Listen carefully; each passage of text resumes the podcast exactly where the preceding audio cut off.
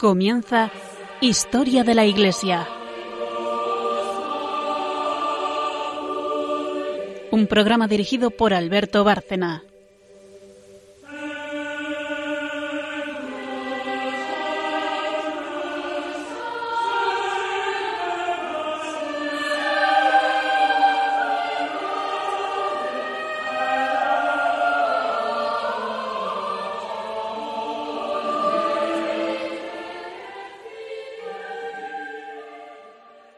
Buenas noches, oyentes de Radio María. Aquí volvemos a estar para hacer otro programa de historia de la Iglesia. Y estamos los de siempre. Buenas noches, María Ornedo. Buenas noches. Carmen Turdemontis, buenas noches. Buenas noches a todos. Buenas noches a todos nuestros oyentes que, como estarán comprobando, por cierto, tenemos que, que dejar claro que esto no es una cosa excepcional, que va a ser ya nuestro programa a partir de ahora siempre se va a emitir los martes. A esta hora, a partir de las nueve de la noche, con lo cual hay un cambio en la programación porque durante todo este tiempo hemos estado emitiendo los domingos de madrugada, el lunes ya, a primera hora en realidad eran las 12, pero ya a partir de aquí Radio María eh, ha decidido pasar el programa a esta hora, de manera que ya para siempre, lo bueno, lo que dure el programa va a ser los martes, como hoy. Así que buenas noches y, seguimos con el, con el mismo pontificado con el que lo dejamos en el pasado programa, que era el de Benedicto XVI. Un pontificado no tan largo, desde luego, como el de Juan Pablo II, tan denso y tan rico, pero en el tiempo que duró, yo creo que fue un dignísimo continuador del gran Papa Santo. Benedicto XVI comparte con Juan Pablo II muchas de las facetas de este Papa. Es eh, un gran intelectual, es un hombre que en principio le tachaban de ser más reservado y por tanto se temía que tuviera menos carisma, todo esto ya lo hemos hablado, y en cambio sorprendió al mundo entero demostrando que, que lo tenía y en gran cantidad. Porque comentábamos aquí en un programa anterior, ¿verdad?, la, el, el gancho que tenía con los jóvenes, aquella jornada, aquella JMJ de Madrid, que fue algo verdaderamente apoteósico, y que Carmen vivió muy de cerca como joven, jovencísima en, en aquel verano. Así que no es que no, no es que no cumpliera las expectativas, es que las sobrepasó. Eh, hemos hablado ya de distintos aspectos de, de, este pontificado. Hemos hablado de la, de la gran campaña que tuvo en contra por defender lo que defendía, porque ya era un papa en ese momento, desde luego, contracorriente.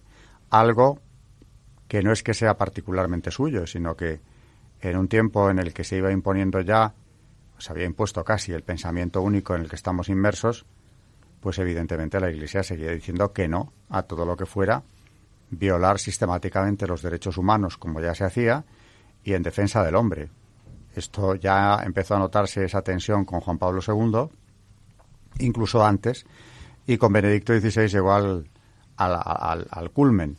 Hablamos también aquí de un libro que le dedicaron dos, dos vaticanistas, Rodari, eh, el primero de ellos, hablando de esa persecución en defensa del Papa. Y nosotros, desde luego, desde este programa queremos también eh, colaborar con la labor de estos dos vaticanistas, Tornielli eh, también, que defendían al Papa eh, en lo que es de justicia. Porque Benedicto XVI es un Papa que no solo por serlo, sino por su personalidad y por el legado que, que nos ha dejado, merece muchísima defensa. Hoy vamos a hablar eh, eh, de todas estas facetas que queremos tocar de este pontificado, vamos a hablar también de su magisterio. Y claro, es obligado empezar por la encíclica eh, que es la base de este magisterio, o que es casi una encíclica que ya nos va a decir lo que va a ser este pontificado a partir de ahí, Deus Caritas Est de 2006, que es una encíclica sobre el amor, el amor cristiano, y la Iglesia como comunidad de amor. Eh, así que hoy, desde el principio, en la primera parte del programa, ya vamos a estar hablando de, de lo que es magisterio. Así que María tendrá mucho que intervenir, Carmen, por supuesto, también. Eh, hoy va a ser quizá un programa menos de historia de la Iglesia, aunque lo es, porque esto ya es historia, y desde luego también del magisterio de este gran Papa, el Papa hoy en día emérito. De esta encíclica ¿qué querríais subrayar como introducción para nuestros oyentes? Pues eh, para que los oyentes, por si acaso no, si no la han leído, que les recomiendo mucho que la lean porque es muy interesante. Eh, vamos a hacer, si te parece, Alberto, una introducción sobre, sobre lo que habla la, encíclica. Y como tú decías, eh, se publicó en el 2006, el 25 de enero, y fue la primera encíclica de este Papa que, bajo el título de Caritas Est, expone el tema del amor cristiano, abarcando una reflexión teológico-filosófica, así como la concretización del amor y la caridad en el mundo de hoy. La encíclica empieza con una cita bíblica de la primera epístola de San Juan, que dice Dios es amor y quien permanece en el amor permanece en Dios y Dios en él. Y que realmente serían estas palabras, como dice el, el que fue papa, expresaban el centro de la fe cristiana, estas palabras de San Juan. Tiene dos grandes, dos grandes partes, como has dicho. La primera sería como una reflexión teológico-filosófica sobre el amor en sus diversas manifestaciones, eros, filia, agape, de las que luego vamos a hablar, y, y da algunos datos esenciales del amor de Dios por el hombre y de la unión que tal amor tiene con el amor humano. El término amor, dice en el documento, eh, empieza diciendo así que es una de las palabras más usadas y abusadas en el mundo de hoy en día y posee un amplio campo semántico. Sin embargo, emerge como arquetipo de amor por excelencia el amor entre el hombre y la mujer, que en la antigua Grecia era calificado con el nombre de Eros. Bueno, y hablando pues de, todo este tema del amor entre el hombre y la mujer, a través de estas tres eh, eh, cosas que hemos dicho, eh, va a llegar a una segunda parte en el que hablará del amor, pero en la Iglesia, del encuentro personal con Cristo, y de, y de la Iglesia y de la caridad que se debería ejercer en la Iglesia. Así que más o menos estos son los puntos clave de, de, esta, de encíclica que recomiendo mucho eh, a los lectores, que la, a los, nuestros oyentes que la, que la lean. María, ¿tú qué destacarías como introducción? Porque le vamos a dedicar quizá el programa, yo creo que merece la pena, ¿no? Pero para, para empezar a hablar de esta encíclica... pues para empezar a hablar de esta encíclica, lo primero que tenemos que hacer es leer la introducción, porque yo creo que magistralmente su santidad mm, describe perfectamente cómo en la historia de la iglesia, o sea, desde el principio, en el Antiguo Testamento, ya vamos viendo que cómo es este concepto de amor. Yo me he quedado fascinada de ver cómo Benedicto XVI sabe tantísimo del amor. Se lo estaba comentando Alberto antes de empezar el programa.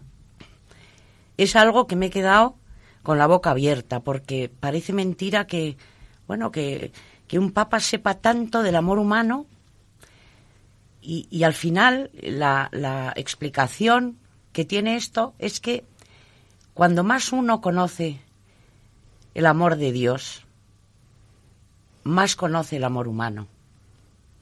Y claro, este gran teólogo, gran místico, pero sobre todo gran hombre de oración, porque es ahí donde se conoce el amor de Dios a través de la oración, por eso sabe hablar del amor como, como habla y sobre todo con las citas bíblicas eh, que, que nos expone en esta primera introducción. Como ha dicho Carmen antes, la encíclica empieza así. Dios es amor, y quien permanece en el amor permanece en Dios y Dios en él. Esto está en 1 Juan 4:16. En este mismo versículo, Juan nos ofrece una formulación sintética de lo que es la existencia cristiana. Nosotros hemos conocido el amor que Dios nos tiene y hemos creído en él. Hemos creído en el amor de Dios. Así puede expresar el cristiano la opción fundamental de su vida. No se comienza a ser cristiano por una decisión que toma uno, una decisión ética, una gran idea, sino por el encuentro con un acontecimiento, con una persona que da un nuevo horizonte a tu vida, en el Evangelio de Juan, él ya había expresado este acontecimiento con estas palabras. Dice así, tanto amó Dios al mundo que entregó a su Hijo único para que todos los que creen en Él tengan vida eterna. Juan 3:16. La fe cristiana, poniendo el amor en el centro, ha asumido lo que era el núcleo de la fe de Israel. El israelita creyente reza cada día con las palabras del libro del Deuteronomio, que dice así, Escucha, Israel, el Señor nuestro Dios es solamente uno. Amarás al Señor con todo tu corazón, con toda el alma y con todas tus fuerzas. Esto es el Deuteronomio 6, 4, 5.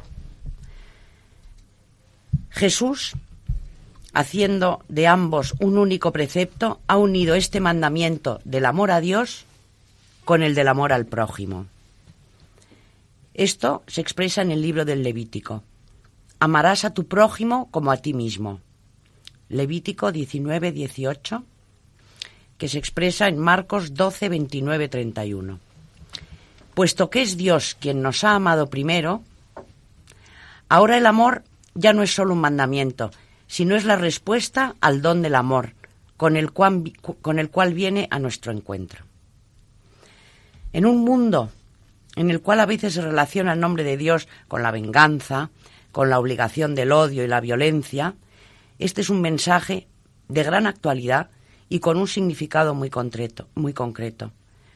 Por eso, dice Benedicto XVI, en mi primera encíclica deseo hablar del amor, del cual Dios nos colma y que nosotros debemos comunicar a los demás. Quedan así delineadas las dos grandes partes de esta encíclica. En ella quisiera precisar, al comienzo de mi pontificado, algunos puntos esenciales sobre el amor de Dios, de manera misteriosa y gratuita que ofrece al hombre y a la vez la relación intrínseca de dicho amor con la realidad del amor humano. La segunda parte ya tendrá una índole más concreta, pues tratará de cómo cumplir de manera eclesial el mandamiento del amor al prójimo. Mi deseo es insistir para suscitar en el mundo un renovado dinamismo de compromiso en la respuesta humana al amor divino. Claro, está tocando precisamente la base del cristianismo. Yo esta mañana, sin ir más lejos, a mis alumnos de la asignatura de Doctrina Social de la Iglesia, hablando del principio antropológico, bueno, cristológico, del teológico, del antropológico también, insistía una y otra vez en que la clave del cristianismo es que es la religión del amor. Y sin eso no hay nada que entender. El mandamiento mayor es el amor, palabra de Dios.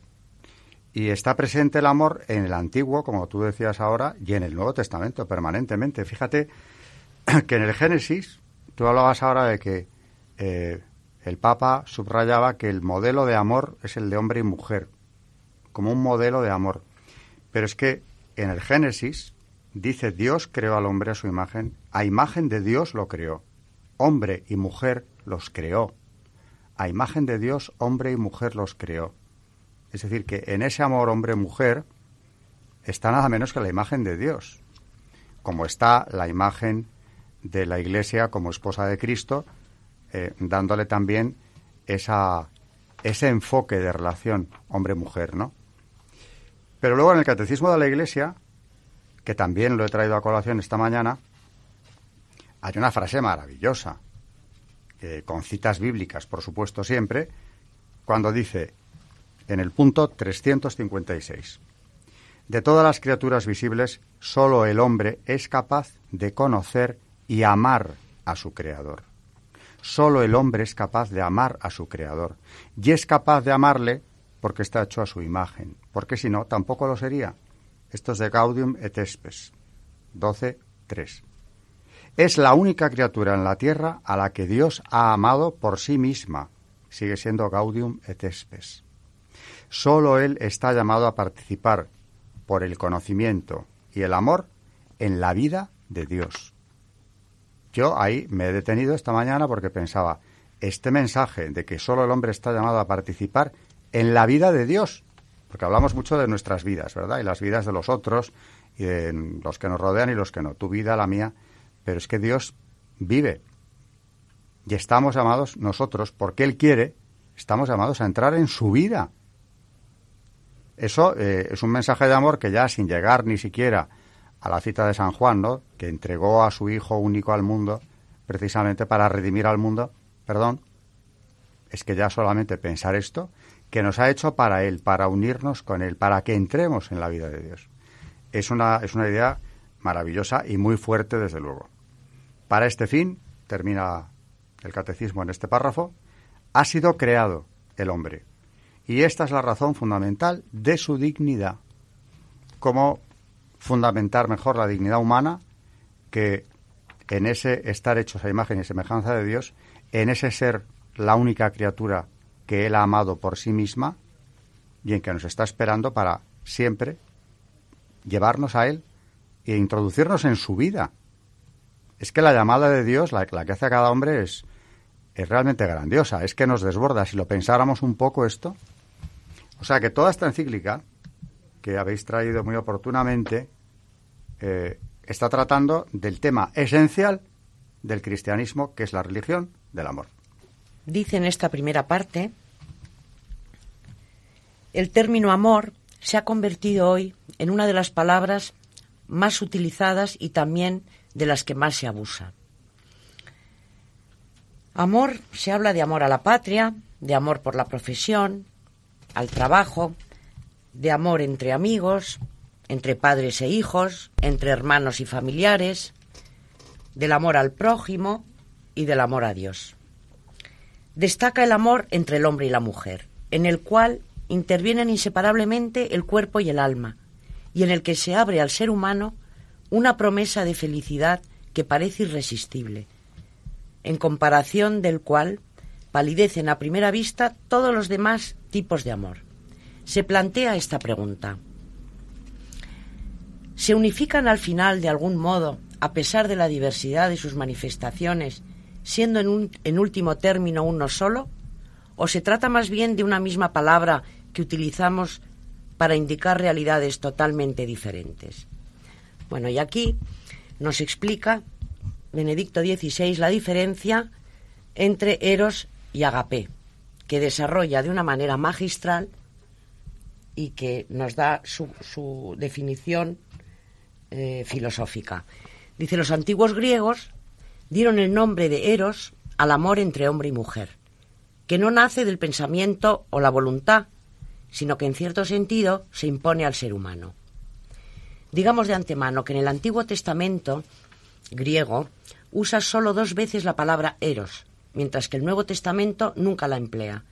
De los tres términos griegos relativos al amor, eros, filia, amor de amistad y agape, los escritos neotestamentarios prefieren este último, que en el lenguaje griego estaba dejado de lado. El amor de amistad, filia, es a su vez aceptado y profundizado en el Evangelio de Juan, para expresar la relación entre Jesús y sus discípulos. Este relegar la palabra eros junto con la nueva concepción del amor que se expresa con la palabra agape denota sin duda algo esencial en la novedad del cristianismo, precisamente en su modo de entender el amor. El cristianismo, según Nietzsche, habría dado de beber al Eros un veneno, el cual, aunque no le llevó a la muerte, le hizo degenerar en vicio. El filósofo alemán expresó de este modo una apreciación muy difundida. La Iglesia, con sus preceptos y prohibiciones, ¿No convierte acaso en amargo lo más hermoso de la vida? ¿No pone quizás carteles de prohibición precisamente allí donde la alegría, predispuesta en nosotros por el Creador, nos ofrece una felicidad que nos hace pregustar algo de lo divino? Y dice así, ¿es así realmente? ¿El cristianismo ha destruido verdaderamente el eros? Ahora vamos a recordar el mundo precristiano. Los griegos consideraban el eros ante todo como un arrebato, una locura divina que prevalece sobre la razón, que arranca al hombre de la limitación de su existencia y en este quedar estremecido por una potencia divina le hace experimentar la dicha más alta. De este modo, todos los demás potencias entre el cielo y tierra parecen de segunda importancia. El amor, dice Virgilio, todo lo vence. Rindámonos también nosotros al amor. En el campo de las religiones, esta actitud se ha plasmado en los cultos de la fertilidad, entre los que se encuentran la prostitución sagrada que se daba en muchos templos. El eros se celebraba, pues, como fuerza divina, como comunión con la divinidad. Por eso, el eros ebrio e indisciplinado no es elevación, éxtasis hacia lo divino, sino caída, degradación del hombre. Claro, él va mm, repasando el eros, tal como se entendía mm, la palabra, y dice que se ha destruido eh, o, se ha desviado la falsa divinización que se produce y que se le priva de su dignidad divina y lo deshumaniza. El eros ebrio e indisciplinado no es elevación, éxtasis hacia lo divino, sino que es caída, degradación del hombre. Resulta así evidente que el eros necesita disciplina y purificación para dar al hombre no el placer de un instante, sino un modo de hacerle pregustar, en cierta manera, lo más alto de su existencia, esa felicidad que tiende todo nuestro ser. Claro, él dice que la palabra eros, como se ha descalificado tanto, mm, se, ha descalificado en el sentido de que no mm, elevan el eros hacia la divinidad, a la divinidad, entendiendo por esto la relación de amor entre el hombre y Dios. Entonces, eh, él lo explica, dice, entre el amor y lo divino existe una cierta relación. El amor promete infinidad, eternidad, una realidad más grande y completamente distinta de nuestra existencia cotidiana. El camino para lograr esta meta no consiste simplemente en dejarse dominar por el instinto. Hace falta una purificación y maduración, que incluyen también la renuncia. Esto no es rechazar el eros, ni envenenarlo, sino sanearlo para que alcance su verdadera grandeza. Depende ante todo de la constitución del ser humano, que está compuesto de cuerpo y alma. El hombre es realmente él mismo cuando cuerpo y alma forman una unidad íntima. Eh, hablando precisamente del Eros, mm, no sé si se acuerdan nuestros oyentes, hace poco eh, hubo una... Eh, precisamente para, para, hacer entender un poco lo que quiere decir el Papa aquí y de lo que se ha convertido y en el rey que se ha convertido el, el Eros en, la sociedad actual. Y se me ha ocurrido el, el ejemplo de una chica que hace unos días se suicidó después de haber sido publicados unos vídeos pues de ella en actitudes un poco obscenas, podríamos decir, y que y después, pues después de que se hicieran virales en esta época tecnológica en la que estamos, pues, eh, pues la niña se, se suicidó. Y vemos el daño que, que, llega a hacer, obviamente, en un caso ya pues eh, mm, excesivo, eh, de lo que de lo que hace muchas veces esta sociedad con, con el eros, ¿no? Que en vez de tender hacia una divinidad o como dice el Papa, unirse con el ágape, para, para crear un amor verdadero con el hombre, entre el hombre y la mujer, pues vemos que, en nombre de esta especie como de libertad, eh, que en realidad, bueno, de apariencia liberadora, hay un artículo de, de hace unos cuantos domingos de Juan Manuel de Prada hablando de esto que me ha parecido muy interesante. Eh, dice, por ejemplo, citándole textualmente, nuestra época se funda sobre un dogma inatacable que es la negación de la realidad sustancial del alma, pero como el alma existe, nuestra época tiene que intentar destruirla, y desde luego se esmera en la labor, como comprobamos cada día en la multiplicación exponencial de estos trastornos de los, que estamos hablando. La destrucción de las almas exige urdir formas de vida de, apariencia liberadora, aunque íntimamente inhumanas y aberrantes, que anestesien su dolor. Entre estas formas de vida inhumanas y aberrantes, ninguna ha resultado tan aplaudida por exaltar el componente instintivo que convive en la naturaleza humana como la que predica la libertad sexual y exhorta el abandono de aquellas virtudes que ponían freno al instinto y lo compasaban con las necesidades del alma, cuyo anhelo último no es otro sino hallar su dulce amado centro, primero en esta vida y después en la otra. Pues esto sacándolo a, a colación con lo que estábamos hablando del Eros, me ha parecido interesante. Pues mucho que hablar de esta encíclica. Vamos a hacer la primera pausa del programa y nos vamos al Santos Santos del Día y seguimos con Deus eh, Caritas Caritas Est. Est.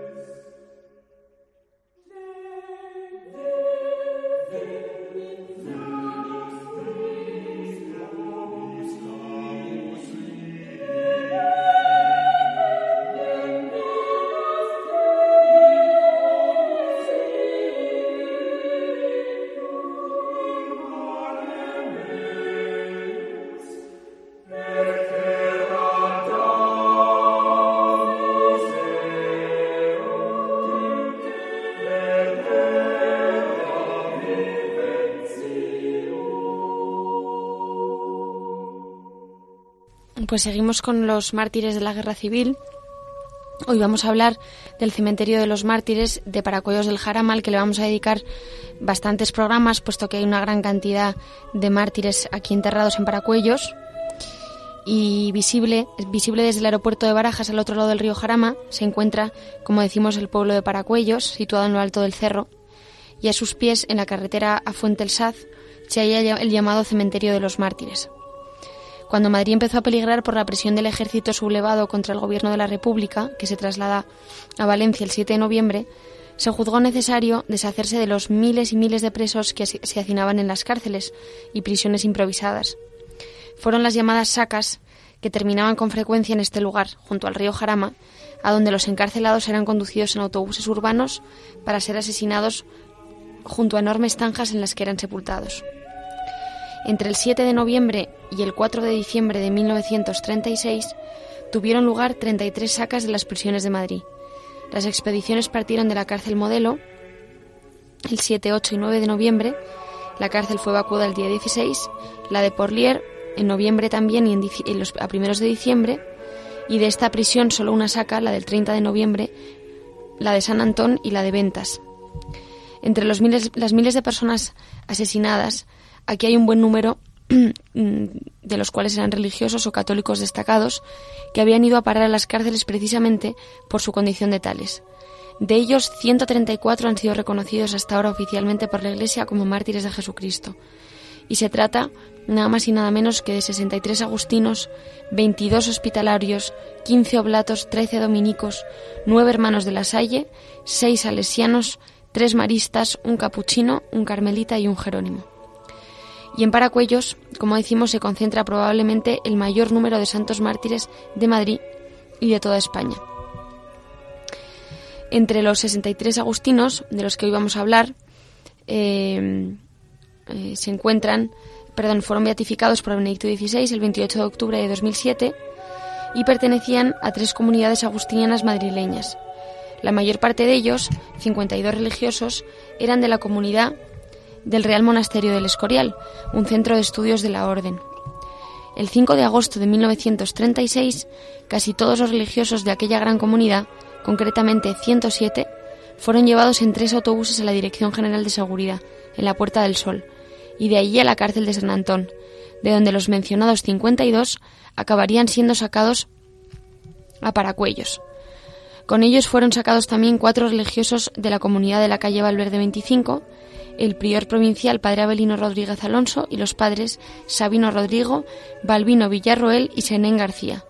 Estos cuatro religiosos habían sido apresados el 20 de julio y habían seguido un camino semejante al que andarían sus hermanos del Escorial.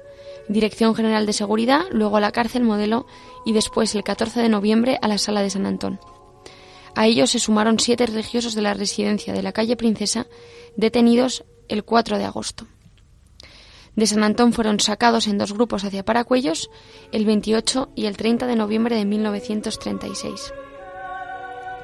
Uno de los lemas eh, de estos beatos, como por ejemplo José Antonio Pérez, eh, que murió a los 18 años mártir, decía, he escogido morir voluntariamente por Jesucristo. Otro de los, de los lemas, este del Beato Víctor Cuesta, también muerto muy joven a los 19 años, dice, en el cielo nos veremos, adiós, hermanos míos. Me parece interesante resaltar eh, un par de historias de todos estos beatos, por ejemplo la del Beato Víctor Cuesta Villalba, eh, que acabamos de leer su lema, que murió a los 19 años y que era un estudiante, porque al oír su nombre en la lista de los señalados para el martirio se despidió de los demás diciendo, en el cielo nos veremos, adiós hermanos míos, adiós que la eternidad me espera y no hay tiempo que perder. O por ejemplo el beato Nemesio Diez Fernández, que también murió eh, muy joven a los 23 años, que era prioro en León, y meses antes de ser detenido escribió una hermana suya religiosa, Nuestro tiempo de pasión se acerca, el Señor nos conceda la gracia de confesarle en los tormentos para gozar con Él en el triunfo de la resurrección. Y bueno, el próximo programa seguiremos con, eh, con más mártires de Paracuellos, que como hemos dicho, pues es donde más eh, es probablemente el sitio donde estén enterrados la mayor cantidad de mártires de España. O sea que tenemos para largo y seguiremos en próximos programas contando eh, pues la vida de estos mártires.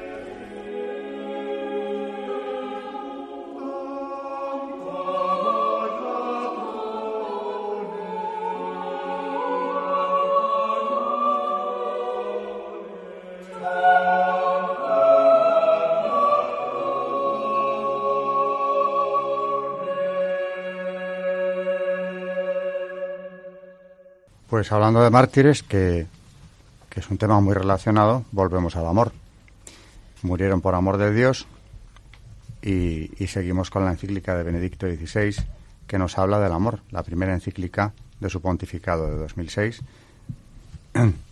que María estaba comentando, Carmen también, antes de, la pausa, antes de los santos, y que, como también decíamos al principio del programa, tiene muchísimo, muchísimo que hablar, que decir y que comentar. Así que seguimos. Sí, porque el Papa, dentro de esta primera parte de la encíclica que hemos estado desarrollando, qué, valor o qué significado se le da al Eros, eh, él insiste muchísimo en que, bueno, a lo largo de la historia de la filosofía se decía si el hombre está dividida el alma por un lado y la carne por el otro lado. El Papa insiste muchísimo. Ni la carne ni el espíritu aman. Es el hombre, la persona, la que ama como criatura unitaria, de la cual forman parte el cuerpo y el alma.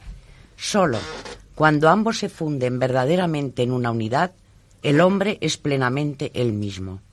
Únicamente de este modo el amor, el eros, puede madurar hasta su verdadera grandeza. Hoy se reprocha a veces al cristianismo del pasado haber sido adversario de la corporeidad y siempre se han dado tendencias de este tipo. Pero el modo de exaltar el cuerpo que hoy constatamos resulta engañoso. El eros, degradado a puro sexo, se convierte en mercancía, en simple objeto que se puede comprar y vender. Más aún, el hombre mismo se transforma en mercancía. En realidad, este no es propiamente el gran sí del hombre a su cuerpo.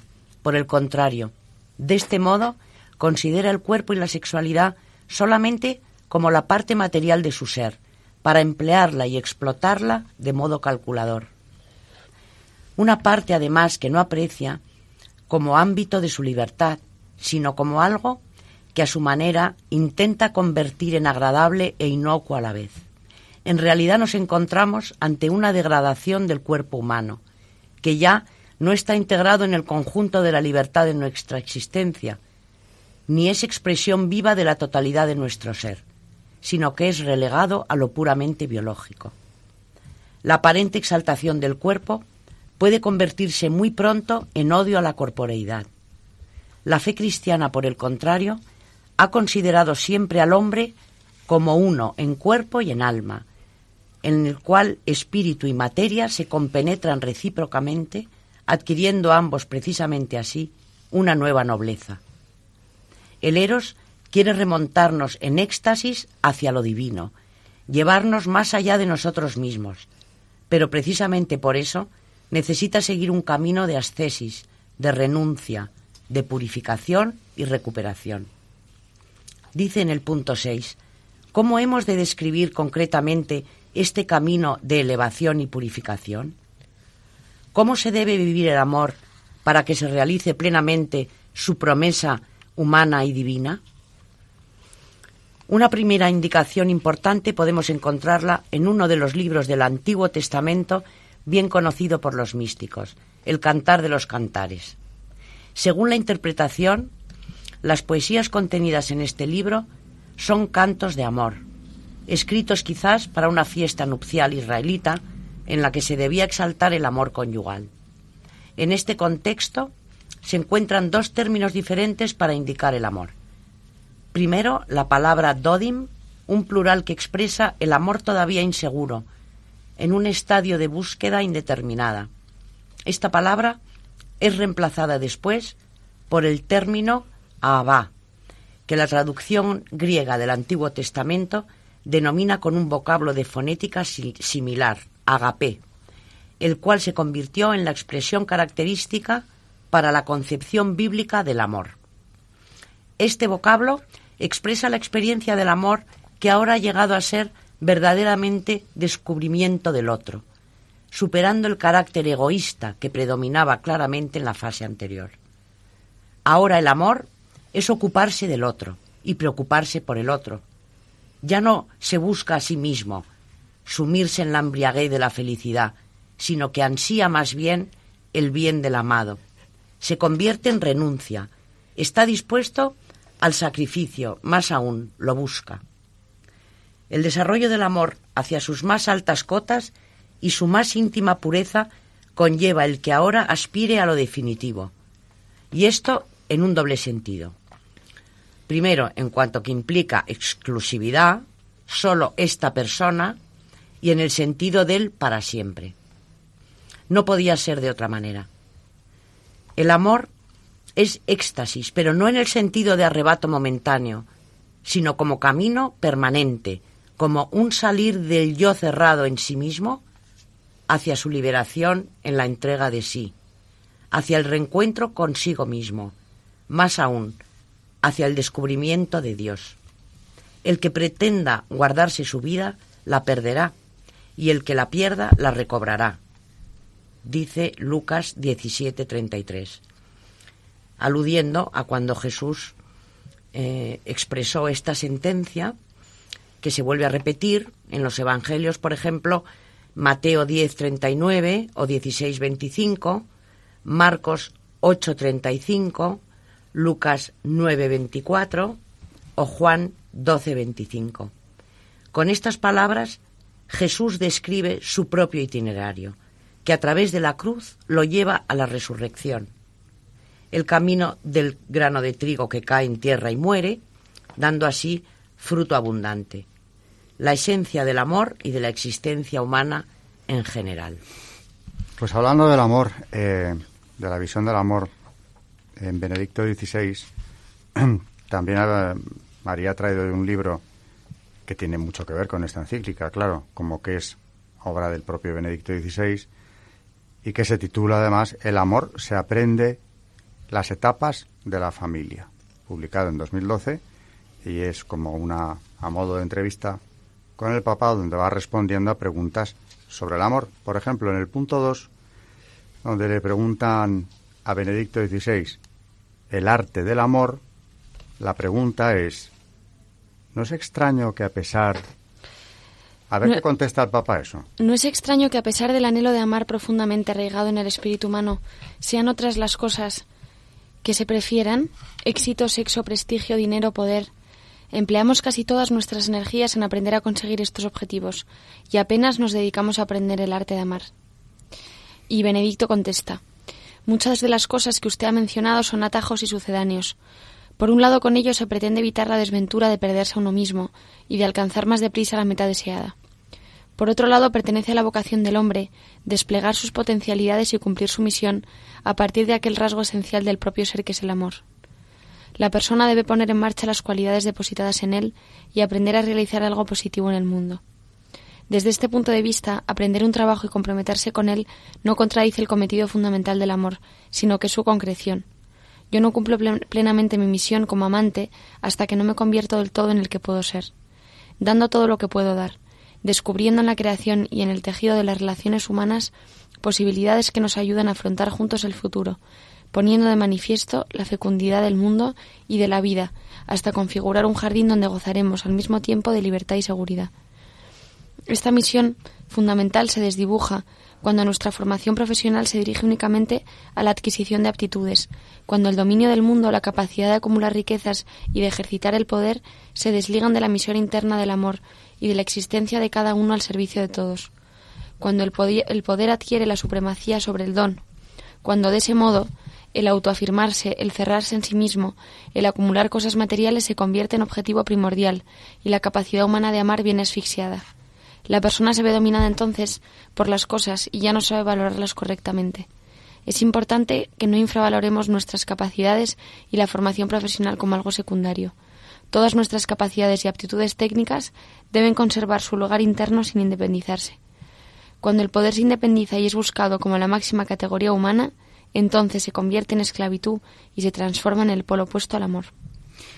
Fíjate que de toda esta respuesta que da Benedicto XVI, hablando del amor, a mí me ha impresionado una frase muy corta en la que dice que el amante no alcanza eh, algo así como su pleno desarrollo, no llega a ser verdaderamente amante hasta que no da todo lo que puede dar.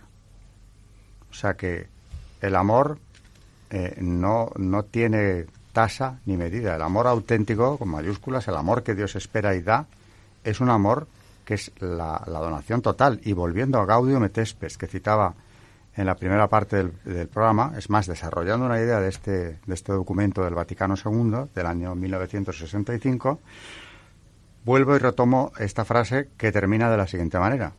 El hombre, única criatura terrestre, a la que Dios ha amado por sí mismo, eso es lo que decíamos antes, no puede encontrar su propia plenitud si no es en la entrega sincera de sí mismo a los demás, que es exactamente la idea que expresa aquí Benedicto XVI al hablar precisamente del amante en plenitud, el que da todo lo que puede dar.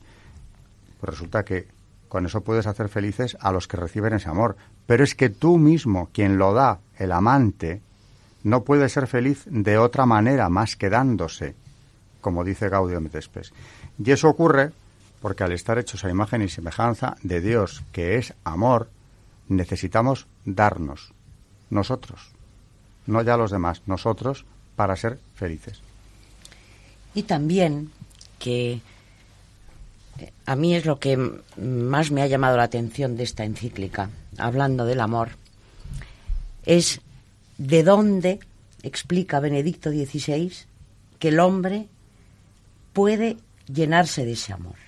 Porque claro, para que tú des ese amor del que estás hablando, dar ese amor al otro, porque en realidad cuanta más donación, más libertad y más completo es el amor. Y tienes razón, el amor no es completo hasta que no existe la total donación de uno mismo y la preocupación, como dice aquí Benedicto XVI, por el otro. Más que por ti, por el otro. Y a mí lo que más me ha, me ha gustado, como te estaba diciendo, es que de dónde el hombre tiene ese amor. Dice, el hombre puede convertirse en fuente de la que emanan ríos de agua viva, como dice San Juan en el capítulo 7, 37-38. Para llegar a ser una fuente así, él mismo ha de beber siempre de nuevo de la primera y originaria fuente que es Jesucristo, de cuyo corazón traspasado brota el amor de Dios. Juan 19:34. El pastor bueno debe estar anclado en la contemplación. Solo de este modo le será posible captar las necesidades de los demás en lo más profundo de su ser para hacer las suyas. Ya Moisés entraba y salía del tabernáculo en diálogo con Dios. Dentro del, del, tabernáculo era donde él hacía oración y hablaba con Dios. Y fuera del tabernáculo es cuando él, como decía, se sentía premiado por los asuntos de los afligidos. Entonces, eh, en el punto 8 dice, es así el amor una única realidad, con diversas dimensiones.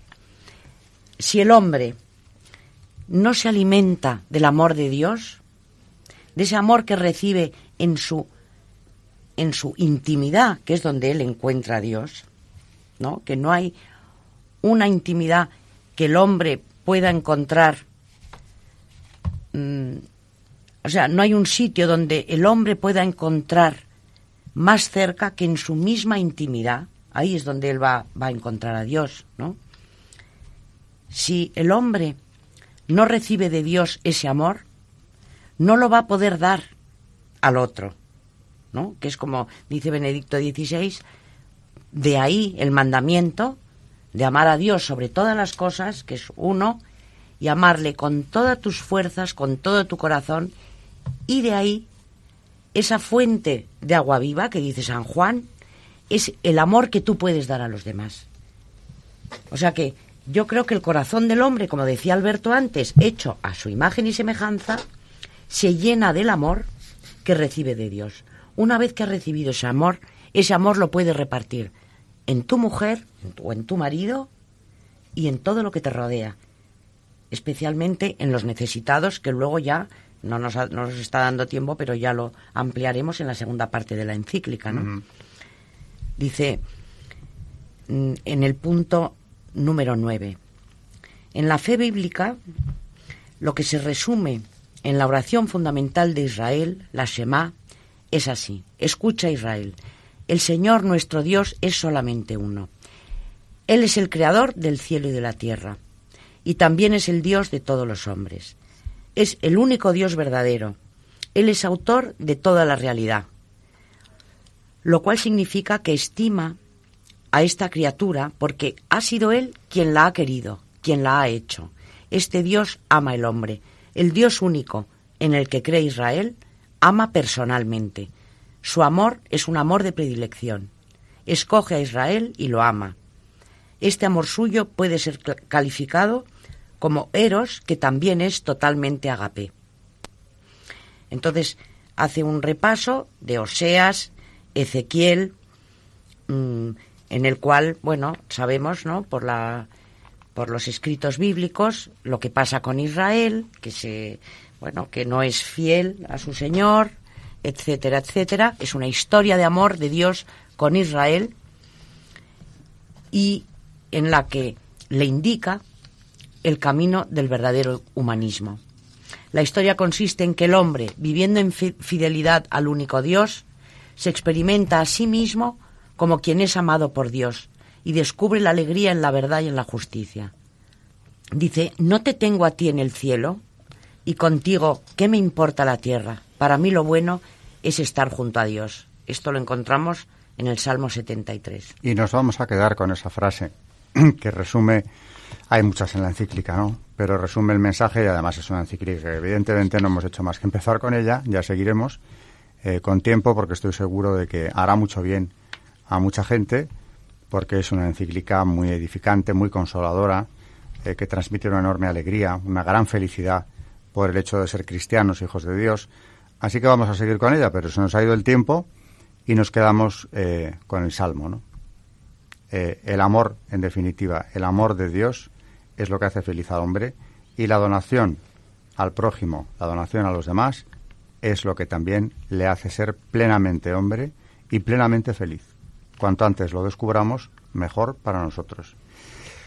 Seguiremos en el próximo programa. Les recuerdo a nuestros oyentes que ya a partir de hoy siempre va a ser los martes a las 9 de la noche, o sea que hoy no es nada excepcional, es el primero de una serie y que ya estaremos siempre eh, en antena los martes hasta, hasta misma hora, de 9 a 10 en Historia de la Iglesia.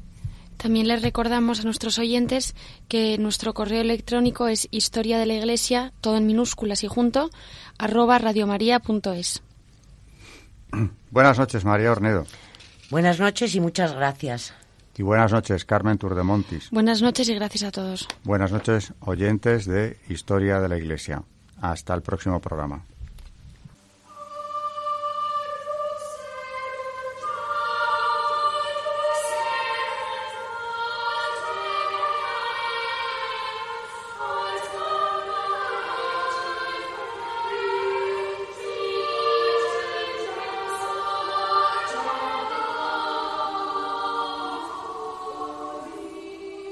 Han escuchado Historia de la Iglesia, un espacio dirigido por Alberto Bárcena.